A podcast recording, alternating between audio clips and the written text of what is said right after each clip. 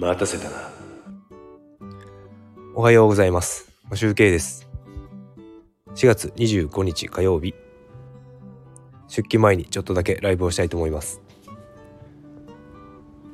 今日はですね、札幌も気温が17度ぐらいまで上がるそうなので、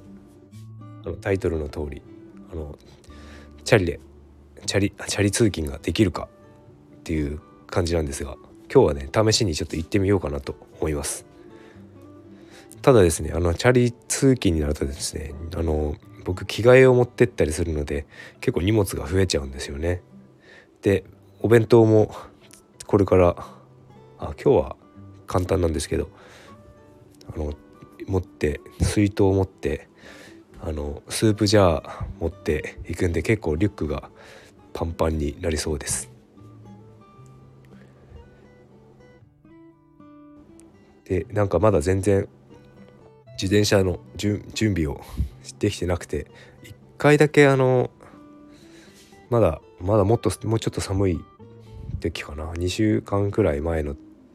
週間くらい前にちょっと出して満喫に自転車で行ってきたんですが、まあ問題なく乗れたんで、多分今日もメンテナンス大してしてなくても大丈夫だと思うんですが、ちょっと出してみようかなと思っております。で、自転車なんですけど、いつからだったっけ、今月からヘルメットヘルメット着用努力義務とかなんか言ってますけど、一応僕は街乗りのクロスバイクだけじゃなくてロードバイクも持っていて、ロードバイクの時はもう絶対にヘルメットしているので、まあ、ヘルメット持ってるから別に買わなくていいんですけど、ですね、最近というか1月ぐらい1月かな1月だねパーマをかけてワックスをつけてるわけですよ。で、ワックスつけられなくなるなと思って、あと髪がすごいチリチリなんだけどぺっちゃんこになっちゃうなというので、それどうしようかなって今思っております。まあ別に会社の人っていうか誰も僕の頭なんて見てないんで、で、横にヘルメット置いとけば、この人ヘルメットかぶってきたから髪ぺちゃんこなんだって理解できるかなという作戦でいきたいと思います。ですね、頭がですね、髪の毛がですね、ぺちゃんこになってる時ってね、帽子とかを手元にあるといいんですよね。この人帽子かぶって髪がぺちゃんこだっていう言い訳を自分で作れるので、いいアイテムだと思います。で、話は変わるんですが、最近ですね、僕ちょっと前にも話してるんですが、ストレングスファインダーで強みの資質っていうのをなんかいろいろ研究しております。研究というかボイシーってラジオ、その認定コーチの人のボイシーを聞いたり、あとはネットで調べたりして、どういう資質を持っている人はどういう感じの行動を取りやすいのかとか、どういうのが苦手なのかとか、そういうのを調べています。調べているというか、まああれですね、自分の特性っていうのを知りたくていろいろ研究し始めたんですが、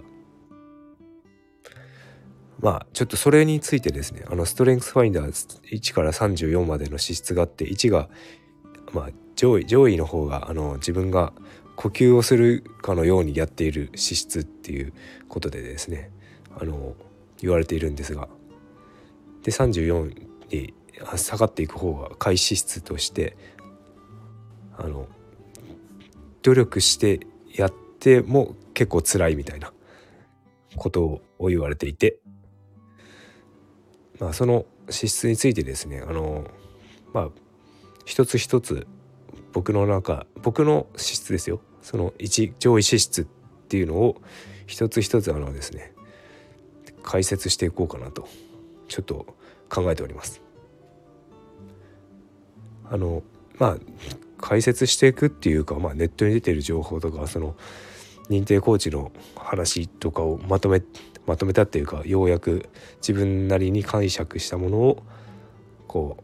う収録していこうかなと思っております。多分ね、その時はライブじゃなくて収録放送になる感じだと思います。ちょっとね、僕も自分のことをアウトプットしたいと思うので、自分の資質、今現代界っていうか1年半前にストレングスファインダーやったんですけど、その時の結果に対してのアウトプットっていうものをちょっとやっていこうかなと思って考えております。で、なんかそれでですね、スタイフの放送ですからね、ライブ放送だとですね、エフェクトかけれるんですよね。最初のタイトルコールの時にエコーをかけたりとか、なんかいろいろあるわけですよ。ちょっとなんか今いじってみましょうか。これレトロってなんだろう。レトロは何でしょうね。これ今レトロです。今これコンサートホールというエフェクト。今はスタジオエフェクトです。これは広場。これはハイトーンというエフェクト。これは容疑者というエフェクト。これはモンスターというエフェクトです。なんかこれ以外にあるのかな？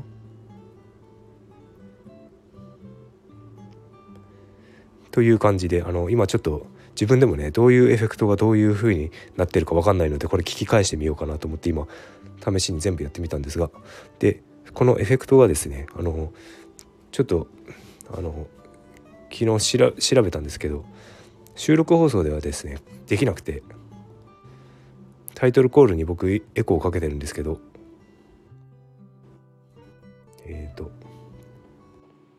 待たせたな、こんな感じの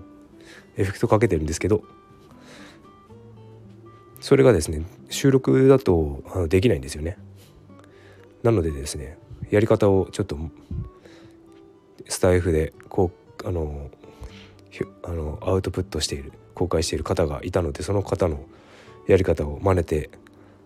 エフェクトのタイトルコールをやってみようかなと、作ってみようかなと思います。で、やり方はですね、なんかこのライブ配信の時に